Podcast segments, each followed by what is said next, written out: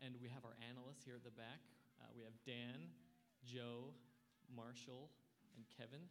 Uh, they'll be running our uh, analytics and responding to some of the poll questions and helping us out with that. So I'll turn the time over to Anne Marie Bickmore, and she's our speaker host. Thank you, Adam. It's great for all of you to be here, especially right after lunch. I hope it was very enjoyable. Um, it gives me great pleasure to be the speaker host for this event. Um, sometimes we do speaker events and you have to learn a bio. I want you to know this is Kathy's bio that's written because I've worked with her for probably three years and I was I had to print out her bio. Um, she's a phenomenal person to work with, and it's, it's a pleasure to have her here with us to share um, the successes that she and her team have had at Texas Children's. So let me just tell you a little bit about her.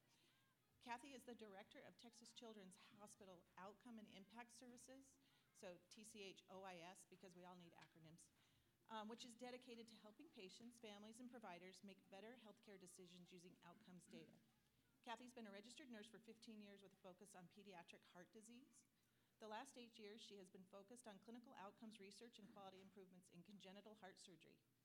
In the last two years, she has extended this work throughout the hospital. She leads a team of outcomes nurses, computer programmers, data architects, data specialists, and a statistician focused on collecting and analyzing clinical data outcome. Outcomes data, excuse me, that can be translated into information for patients and providers. A key principle in the creation of the service was to reframe the pursuit of clinical outcomes data from the academic setting to the practical context of helping real people answer the real questions that they have about their health care. As a nurse, as well as a patient and mother, Kathy views TCHOIS as a mechanism for patient and family advocacy and empowerment. And it is with great pleasure that I'll have Kathy come up. You did have a poll question, which to me is a, a great poll. I, I don't know how many of you still have your appendix. appendix. Oh, can you go back to the question so I can look at the question?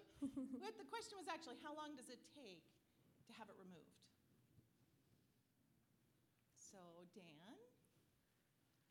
So we have one to two hours, two to three hours, four to five. Unsure would be for those of us who would be asleep and really unsure how long it was in that pleasant state. And the answers are?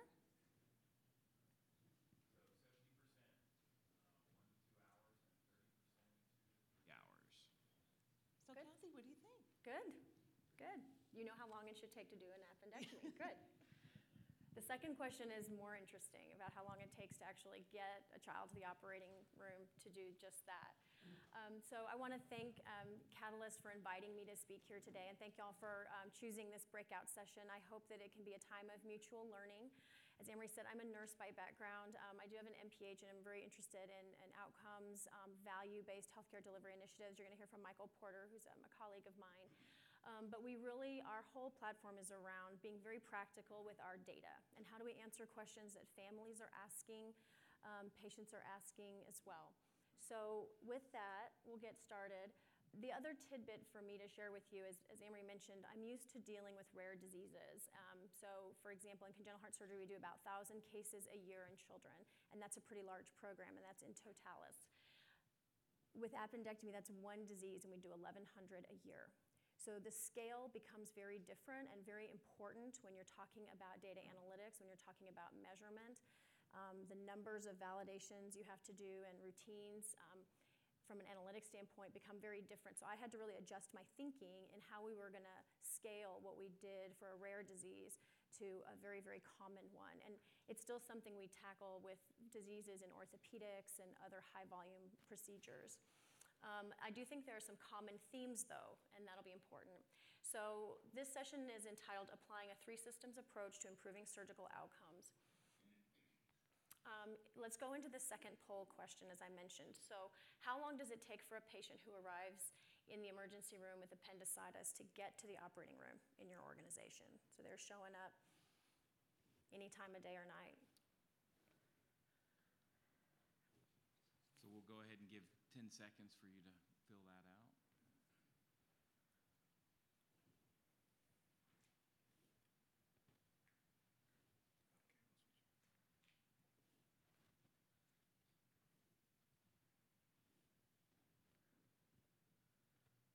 The numbers are changing. It looks like the thirty-six percent come in with the four to six hour time frame. Wow, that's awesome. That's pretty impressive. I'll tell you, at our organization, it takes 12 to 16 hours. That's how inefficient we are to get a, and it's essentially actually a 45 minute procedure when you just look at the um, cut times. So we knew we had some really big opportunities for efficiency, um, decreasing variation, and really examining our practice. And I had the opportunity to talk with some families also about how that made them feel when they're sitting there waiting. And it was just eye opening about all the opportunities we had to just communicate better with families on why they were waiting for so long. All right. Should it? All right, there we go. So let me tell you just briefly about Texas Children's. Again, part of what I hope to do to you, for you today is give you some real practical hints from where I stand. Um, we're a large organization. We're the largest children's hospital in the country. We have the largest primary care network. We also have urgent care facilities, community hospitals, and a health plan. So when we're thinking about data analytics and measurement, we have to consider all the elements in our integrated delivery system. So from a practical standpoint, again, how are we going to measure a source of truth, you know, create a source of truth for appendectomy patients, one that our health plan believes and one that our hospital believes. And these are very important tactical things to understand if you're really going to get buy-in from your providers and, um, and the administration. So we're a large organization, and we had just embarked on building an EDW. So we are one of the first pilot groups with appendectomy to utilize a data warehouse. Um, and we took this opportunity based on a, an early KPA that showed all the variation and the extreme costs of our care for appendectomy patients. We decided this would be a great place to focus um, for the surgical um, service line. So, in general, I think most of us know that length of stay is a huge metric, and one, at least for appendicitis especially, demonstrates wide variation because so many people attack this problem very differently. And as I mentioned, we have 1,500 or 1,100 procedures we do annually. We have about 15 surgeons that do this operation. And when you look at how, they, how differently they do it, from the minute the call gets made that they have a child with appendicitis, from the time that they're choosing what's on their preference card to be using in the operating room, the variation is staggering. Um, our OR avail- availability is also problematic. So these are all the things that we know really impact uh, throughput for our patients.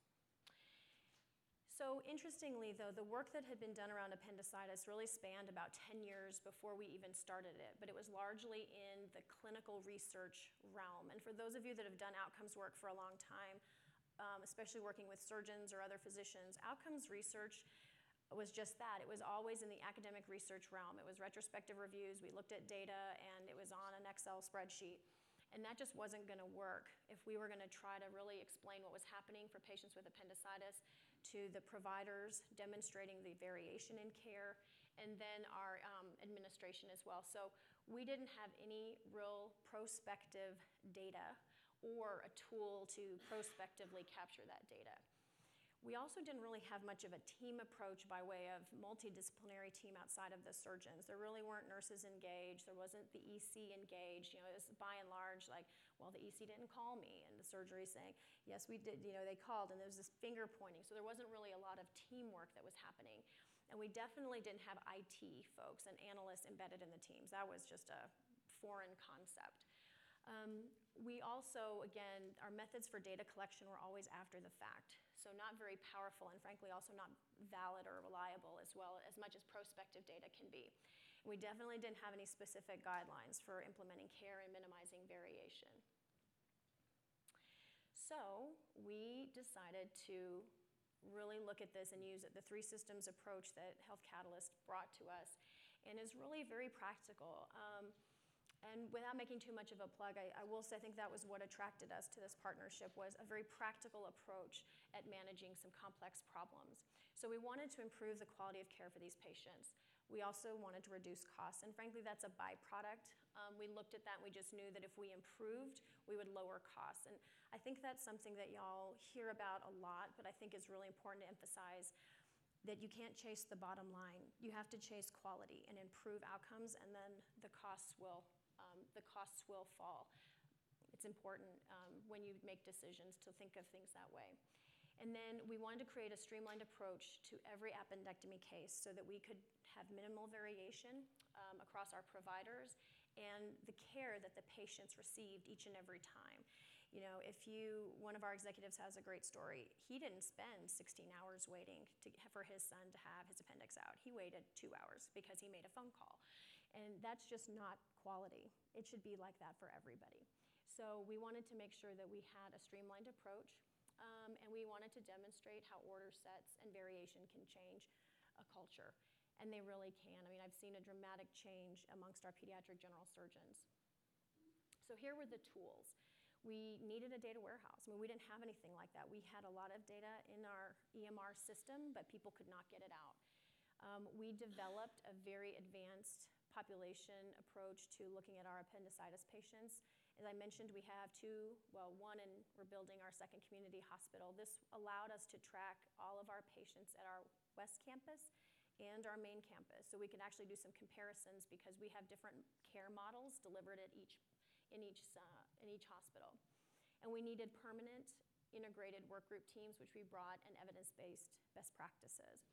Um, I want to stress too that when I think about the strategy that we used or as we go forward, what those teams really needed, and again, the team was small because it was just the surgeons and we needed to augment them, but they just needed tools. They actually had the right spirit. They wanted to decrease variation. I mean, aside from maybe a few outliers, but they all saw the need and value.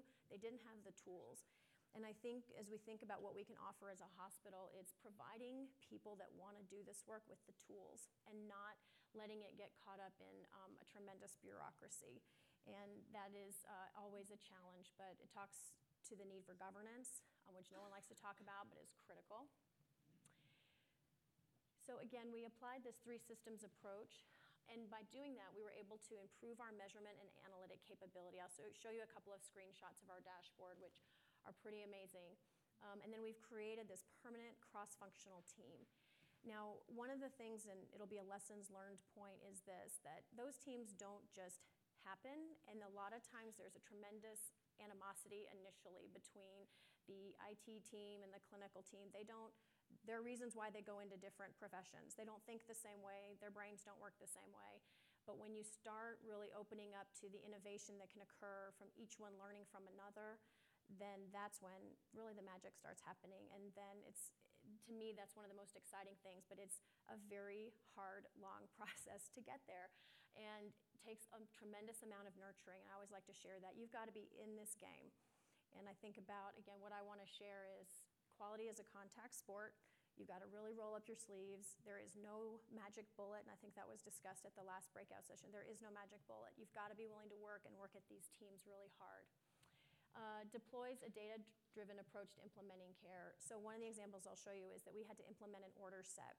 Um, we had done some research early on looking at the peritoneal fluid in the abdominal cavity with children after appendicitis. And we found that it wasn't resistant, um, or that it was resistant to the antibiotics we were using as standard. So we were giving these antibiotics that weren't doing anything for complex appendicitis patients. So we identified the appropriate antibiotic, um, which is called Zosyn, and um, we had to measure neutropenia, which is a decrease in your white blood cells, because that's a complication, a potential risk of this antibiotic. But after we did that, we were able to incorporate that into our order set and track the usage, and it went from you know 50% to 90% in probably four weeks. I mean, it was pretty remarkable, and now we know that the patients are getting the right antibiotic. So here's just um, a screenshot from one of our um, dashboard views in our appendectomy QlikView application.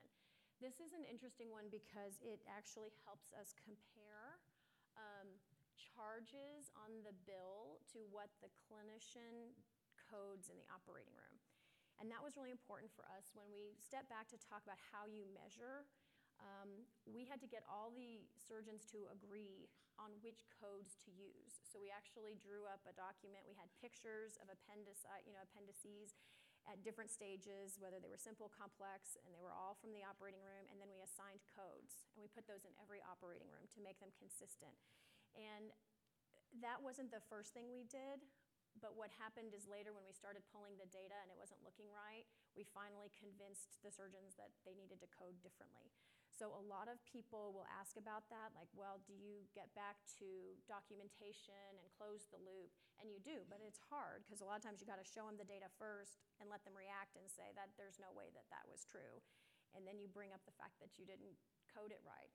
So we had to then go back, and that was the other lesson learned and pain point that I'll share is you do sometimes make two steps forward and take one step back as part of the process. You know, you think you're getting somewhere, and then you realize you're not where you think you are, but be patient with the process.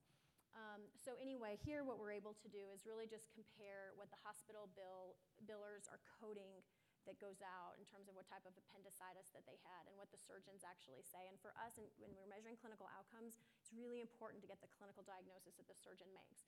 But what was interesting is we um, have this labeled by provider. It's, it's de-identified right here, but I can see who's actually um, doing well with their documentation. And we had one surgeon who was always, always not even changing his diagnosis. And he said, Well, the coders are going to change it anyway. I do not need to modify my practice.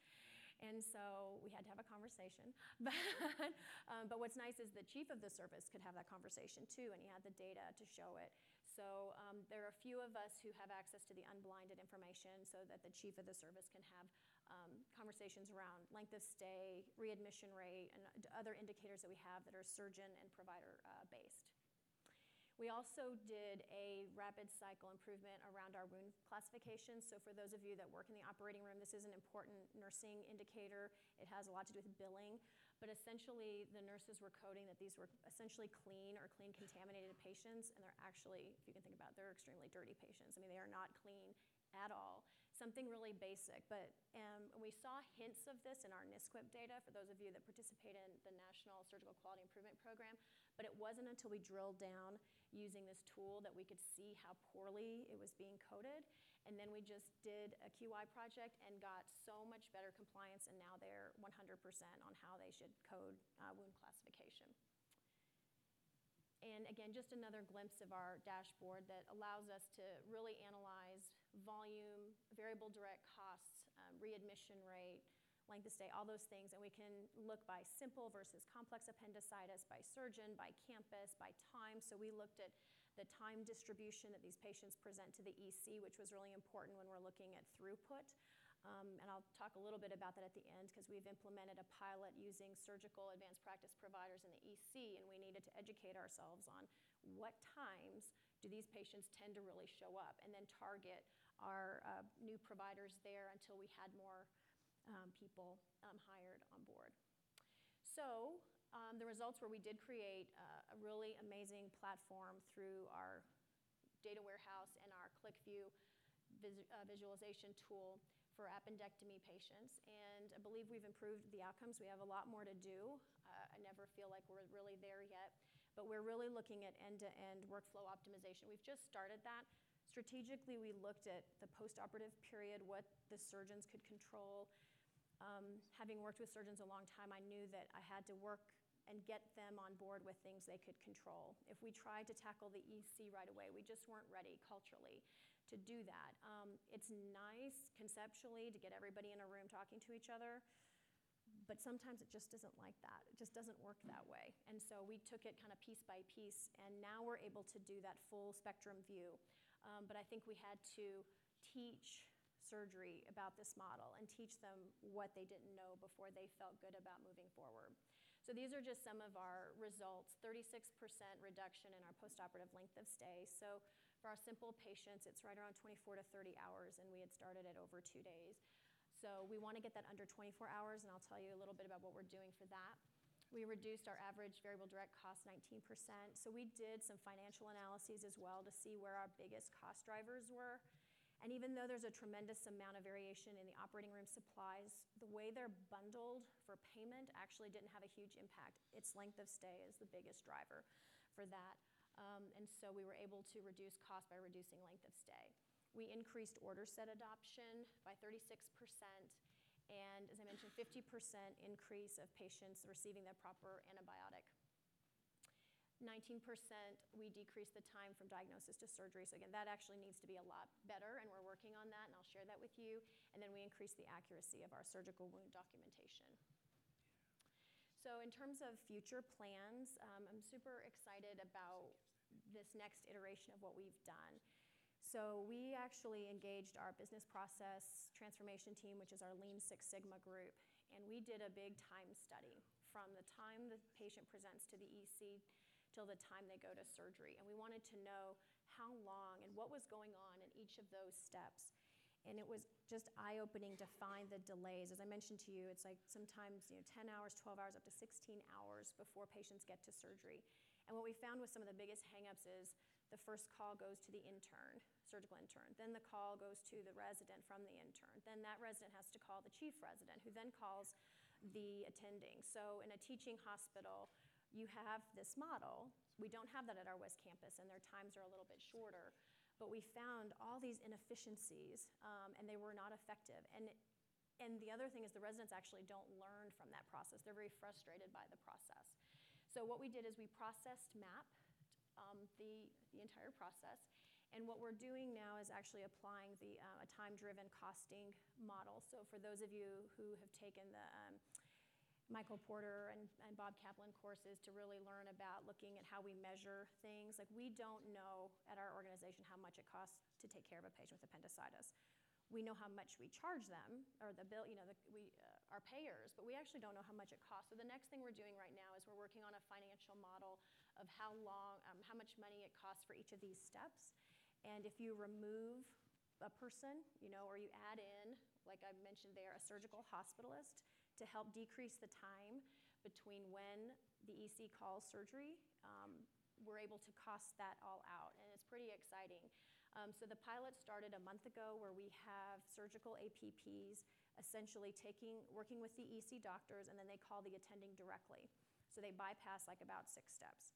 So we're hoping that that will help us. The other thing that we're doing is we are actually implementing and monitoring our evidence-based protocol. So I mentioned that we had that and we um, are using it for certain elements, but there was a key algorithm and branching point um, in our evidence-based guideline that no one was using and no one was documenting. So I think the other practical challenge is how do you build in your metrics around using these order sets and really revisit them to see that they're used because no one's using this. And it's a great guideline, but people weren't using what we call the pediatric appendicitis score. If you have a certain low score, you get into a certain bucket. If you're equivocal, then you need to get an ultrasound. And there are certain scores, there's no ultrasound needed, and you go straight to the OR. Well, by and large, people get an ultrasound all the time, even if it's not indicated, because it makes them feel better. So I have surgeons that say, in fact, it was the same one who doesn't document well. He said, I will always get an ultrasound and then I'll go to surgery, but I will, I will never change that. and so we're working with him again um, because we don't we use ultrasound way too much and it's costing a lot. So we have now built into our ultrasound order set the PAS score so that you are forced to put in what your score is so we can at least track who is using this. Um, who is actually following the algorithm and who isn't. And that's important too because if we're going to do this, we've got to give the physicians feedback with data quickly. And I encourage you to think about that as you take this back to your organizations. You've got to have rapid feedback loops with data or you will lose buy-in. You know, they're going to think, well, you made me stop using ultrasound, but you've never really shown me that it helped or hurt. So you've got to really give them quick feedback. We're also implementing same-day discharge from our PACU. So these patients that have simple appendicitis will actually be discharged from our anesthesia care recovery unit um, which will really help. And then they'll get a follow-up call from a nurse the next day to make sure that everything went well. And then the final thing we're excited about is we actually are the um, first group in our organization to pilot a shared savings program with our health plan. So we've got someone from our health plan here, and we're really excited. Um, so we've negotiated this value-based payment strategy, and the clock started ticking August 1st, I believe, Chris, is that right?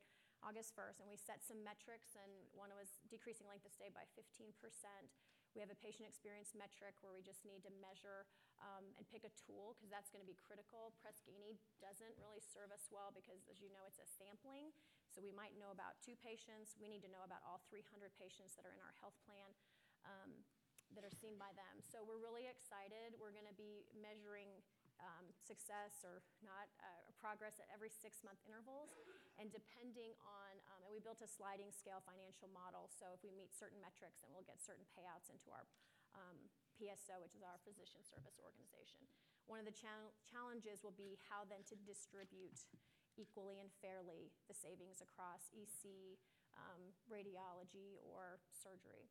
So we're really excited about that because it's something very new and, and different for us. So as I mentioned, in terms of lessons learned, cultural transformation takes time. And I love the saying that culture will eat strategy for lunch every day because it's really true. So you have to invest in changing your culture. And I really loved a lot of the messages today in the keynote speaker sessions about failure. You know, it's not going to be perfect, and you've got to be willing to iterate until it's great. And you can't give up. And it's critically important to build relationships. If they trust you and they see that you really do want to do the right thing, but also understand their perspective, especially as the clinicians. You know, they're under a tremendous amount of pressure, as you know, to produce, right? They have these RVU targets, and I don't know how it is in your organization, but it, it is a lot of pressure for them. So being able to build relationships and understand where people are coming from is really important. Um, and humility, as Jim Collins mentioned, having humility. Um, and I'll be real honest, I think that is the challenge that sometimes I encountered with our IT counterparts is a sense of humility that they don't know clinical medicine and it doesn't work the way that they think it should work. You really have to tackle it the way it works, um, and that's how you make change. So, multidisciplinary teams are critical to success, of course. I think most people have, have bought into that by now. And a physician champion is essential. I can't stress that enough. If you don't have a physician that's helping lead this, it will not work. It's very, very challenging. And um, they really have to take ownership, especially with their colleagues. And data is essential to know the truth.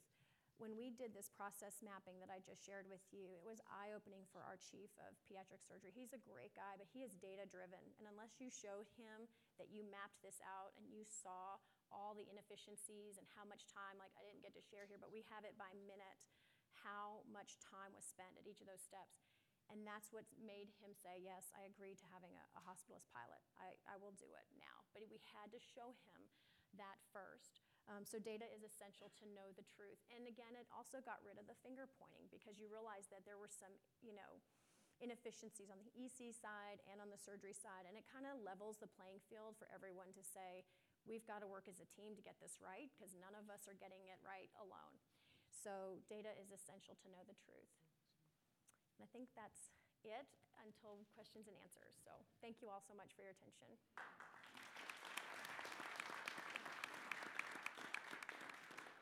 So Kathy, that was a fabulous, I don't know if my mic's on, a fabulous presentation. And again, there are, um, it's an opportunity that I hope all of you took to put questions into your application.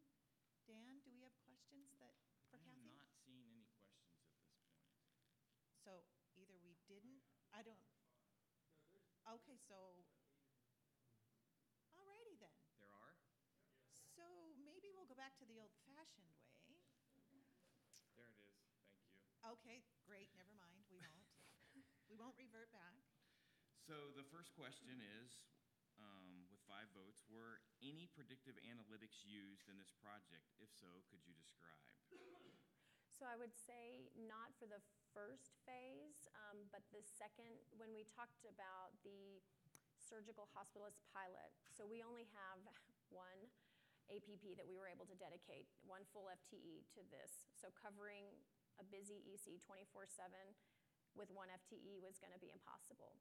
So we took the data that we showed in terms of where, when, um, on a 24-hour mark, these patients were coming in, and then we decided and we designed our pilot around their peak times. And so I'd say that we are getting to do that more and more. But we, you know, we're still working on building those models in um, so they can be automated. So right now we export our data and we do the modeling outside. What I'd love to see is us be able to really build those models into our daily application. It's a good question. Another question, are you doing TDAB costing using a cost accounting system or manually? For the, um, the T, I guess it's the TDABC. Yep. Yeah, so right now it's manual. It's painful. it is painful. So there might be some people in the audience who I think are familiar with. I don't know if it's her. um, so we are uh, partnered, we're colleagues with MD Anderson and their Innovation Center, and they've done a lot around TDABC, and we've talked to them. So they have a software tool. We haven't convinced, it's very early, like very preliminary, that I'm pushing the envelope a little bit to show them this because I don't think we've had full buy-in into the model because it's so labor intensive. But what I'm hoping is people see that you can uncover costs that you never would have seen before. Like no one ever can had quantified that resident attending interaction. No one ever said it was four times and it's this it takes this long and then it costs this much. So we're going to be able to show some I think some pretty remarkable cost data and then hopefully convince them and then maybe one day we'll buy some software that make it easier. but yeah, it's all manual by now. I have two questions that are very similar, so I'm going to pull them together. Um, how many users access the dashboard? How often is it viewed? And who manages that application? So a lot of that question is around governance. So we have in our model a clinical data specialist that's a nurse with a master's that's either in business or an MPH that likes data, and she's partnered with a surgeon lead and an architect. And it's that triad that's in the data the most, really refining, um, making sure it's accurate, making sure that the metrics are what we need, adding new metrics as we need them. Um, I, and then like, so that's kind of, I'd say, the core team. I have access to it, and the chief of the service, and then some other key quality people that work in pediatric surgery, um, and then some quality leadership. Who doesn't have access is the entire surgical, uh, pediatric surgery division. They don't have access yet. Um, we're still not 100% comfortable with it, only because the data has, we've had to go through some upgrades to our warehouse and some things like that. So we want to make sure we are fully solid. And we have to think of different delivery options. So we actually have a PDF that's generated to create these provider-specific reports, and it's all these little steps that we're still in the process of doing. So I would say people are in it every day, more than once a day. I would say probably constantly maintaining it, looking at it. Specifically, the architect lives in IT. I pay for the data specialist from a resource perspective. Um, that's how we share the resources. Hope that answered the question. Whoever asked it, is, did that kind of work for you? Okay. How much time investment were you requiring from providers in establishing your analytic focus? So I would say, um, hmm. I'll, t- I'll answer the question in a couple of ways. One is we didn't have to tell them to focus on the disease and improving because they already know it's a problem. Like the, the real leaders in there understand that it's a high volume procedure with a lot of variation. Um, but when we kicked off the teams, they had to meet once a week at least for an hour with our technical team. And, and for any physician, but I would say especially for the surgeons who have to manage their block times, an hour a week is actually quite a lot of time. And so they had to be able to commit to that. And then outside of that, emails and discussions. So it's a significant portion of time for them to commit to doing this. But we've taken the approach that the of pairing that person with a data specialist. So she, our lead surgeon, actually um, will delegate a lot of the validation and a lot of the work to the data specialist, who then can iterate with the architect back and forth because they're they sit near each other, um, and that's been a real big help, so that we don't have to spend or have the surgeon spend hours and hours and hours of their time because that's also very inexpensive. I mean, very expensive for them to for using a surgeon time to go through charts it's not a good use of time or money. Another question um, Where did you encounter resistance? You know, We only have 10 minutes. I know. um, well, you know what was kind of interesting is um, the data actually showed what the providers knew and believed. Where we struggled was with some of our administration or some of our executive leaders in the quality department who heard anecdotal evidence about through patient experience like they only heard the grievances about someone that had to wait 16 hours but actually even though that's true when you look at the whole cohort it wasn't really validated with the data so i would say that we still have resistance where there's a group of people that really don't believe that um, they don't really believe that we're doing as good as we are with appendicitis. I mean, we have a long way to go, but we've actually made a lot of progress. And so one of the barriers is we have people who still don't believe the data, and they're in significant leadership positions, and that makes it really hard um, for the providers in terms of feeling good about what they're doing because they they have the data and they're like, look, we're doing this work, and you have someone who's saying, well, I don't really believe that because I get all these complaints. But again, those are anecdotal, one-off things. Again, not that there's not some value there, but but as we've seen today, you've got to look at the whole picture and you've got to look at all the data together. So I'd say that's a barrier. And then the typical, like there are certain surgeons who want to always order that ultrasound and always want to do it their way, um, and that's a challenge. And I think time from uh, the administrators have been very supportive about allocating time, but it's still very, it's a very imprecise way that we allocate time for surgeons to work on this type of activity. So that's a barrier. Are we still good with time? We, we are still good with time. We Okay. probably do a couple more questions. Um, the next question is define the triple approach. the three system. Well, I will be fully transparent here because I believe in that. Um, I think that is a model that Catalyst brought to us, and I think practically speaking, it's use data, minimize variation, you know, and I can't even think, I'll think about the third one.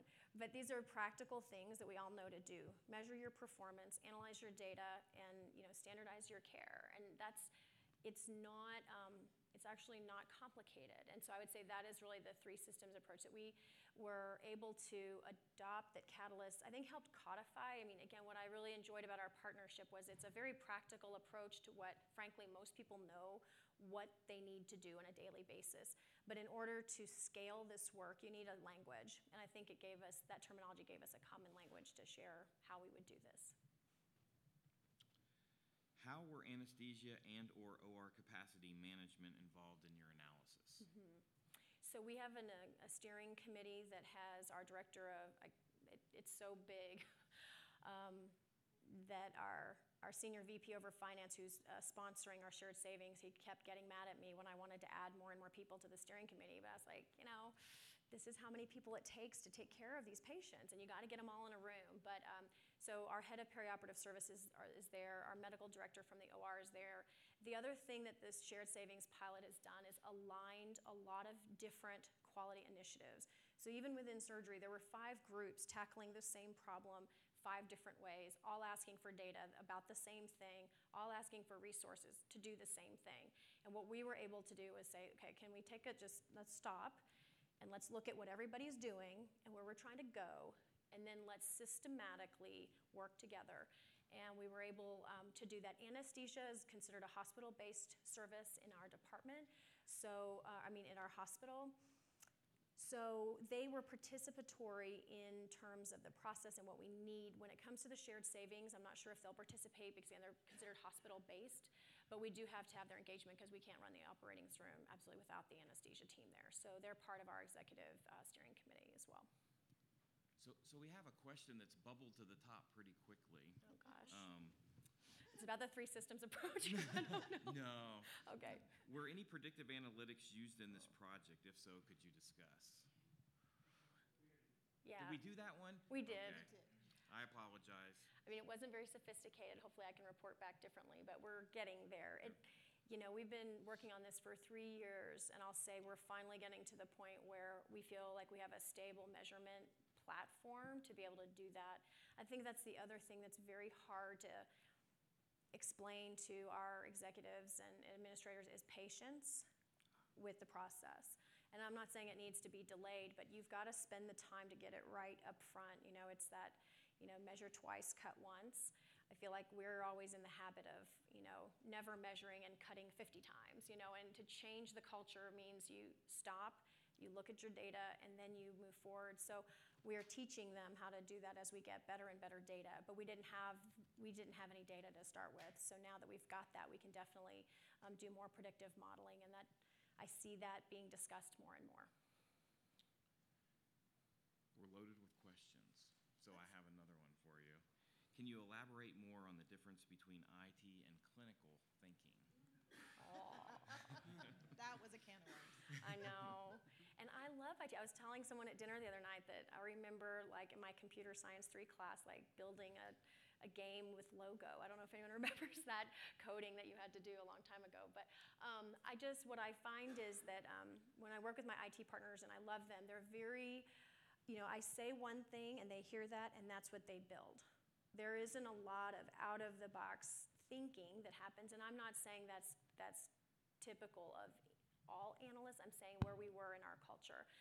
We were very much a, and still are to some degree, a ticket generating IT. You know, put your request in. I got your ticket. I'm going to build that. Oh, wait, you want to make a change? Put another ticket. I got to do that. That is not how this works. It has to be iterative. It has to be sitting next to your architect, talking. It has to be them understanding. You know, medicine isn't in a box, as you know. I mean, clinical medicine does not, human body doesn't operate that way. It's a spectrum. And where I find the challenges are is that my IT partners, and I say that very lovingly because I have great ones, they just think very black and white. You know, they think very, very black and white, and so much of medicine is gray, and so much of what we measure is gray. And that's very frustrating for them, and I get that. Um, it is frustrating. And we as clinicians have to be more disciplined to document what we believe, define what we believe, and they don't, clinicians don't like doing that either. So we have to, but when we meet in the middle, it can be really um, exciting. And that's where I do think change is ignited when each group thinks a little bit differently than they're used to thinking. So I hope that helps. Yes. Yes. Yes. It is. And we implemented it well, I think, with our first application with the API tool. I think where it was became difficult was when we tried to operationalize this work. Um, and that's where we're still struggling with making it more absolutely of an agile process. But absolutely.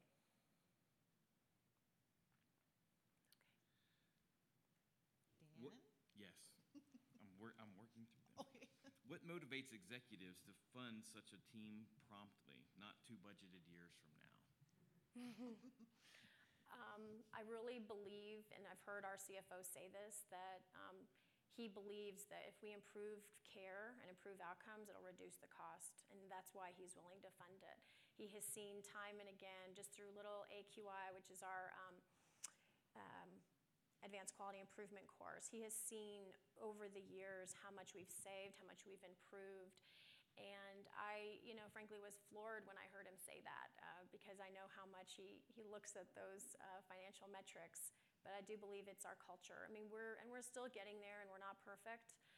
But I believe at the, if at the top of your organization and your C-suite, they believe that improving outcomes reduce costs, then you can, you can get that.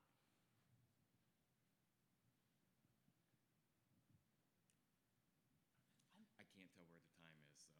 We One okay? more? Linda? Okay. we- Okay. Okay. How does your, this might be a large one, so I'll, I'll share it and we'll go from there. How does your organization approach data governance? Does it hinder or help data-driven improvement initiatives?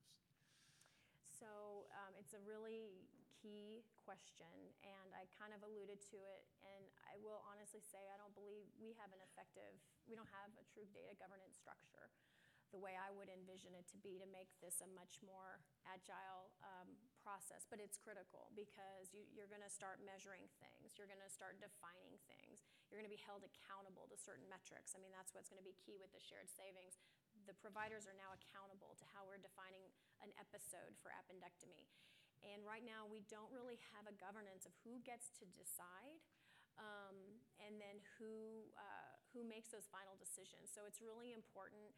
And I was just sharing with some of our executive leadership that I think we're going to have to develop some type of level of authority structure where we know that if I'm signing off on appendectomy outcomes, then this is how we're defining everything and I stand behind it. So it's a really important question. I know that was, uh, it's, it is a big question, um, but it's something to consider very, very early on.